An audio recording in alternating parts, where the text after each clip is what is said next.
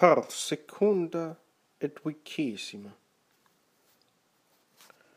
Prima luce, cum summus mons a Lucio Labieno tilaretur, ipse a postium castris non longius mille et quingentis passibus ab esset, neque postea ex captivis comporit. Aut ipsius adventus aut labieni cognitus esset. Considius equo admisso ad eum accorrit.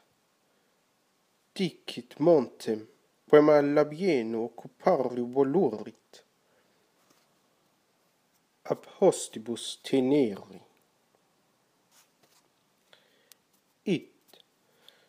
si accalcis armis atque insignibus coniovisse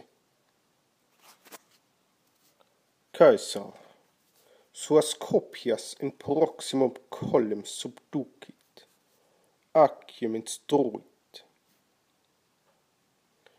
Labienus ut erat e praeceptum a Caesare neproelium committerit nisi ipsios copiae prope hostium castra visae essent.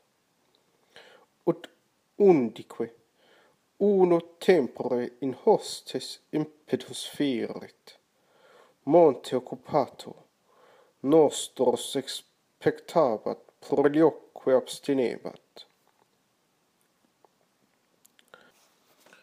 multo denique die pro exploratores caesar coniovit et monte massuis teneri et helvetios castra movisse et considium timore per territum quod non vidisset proviso sibi renuntiavisse.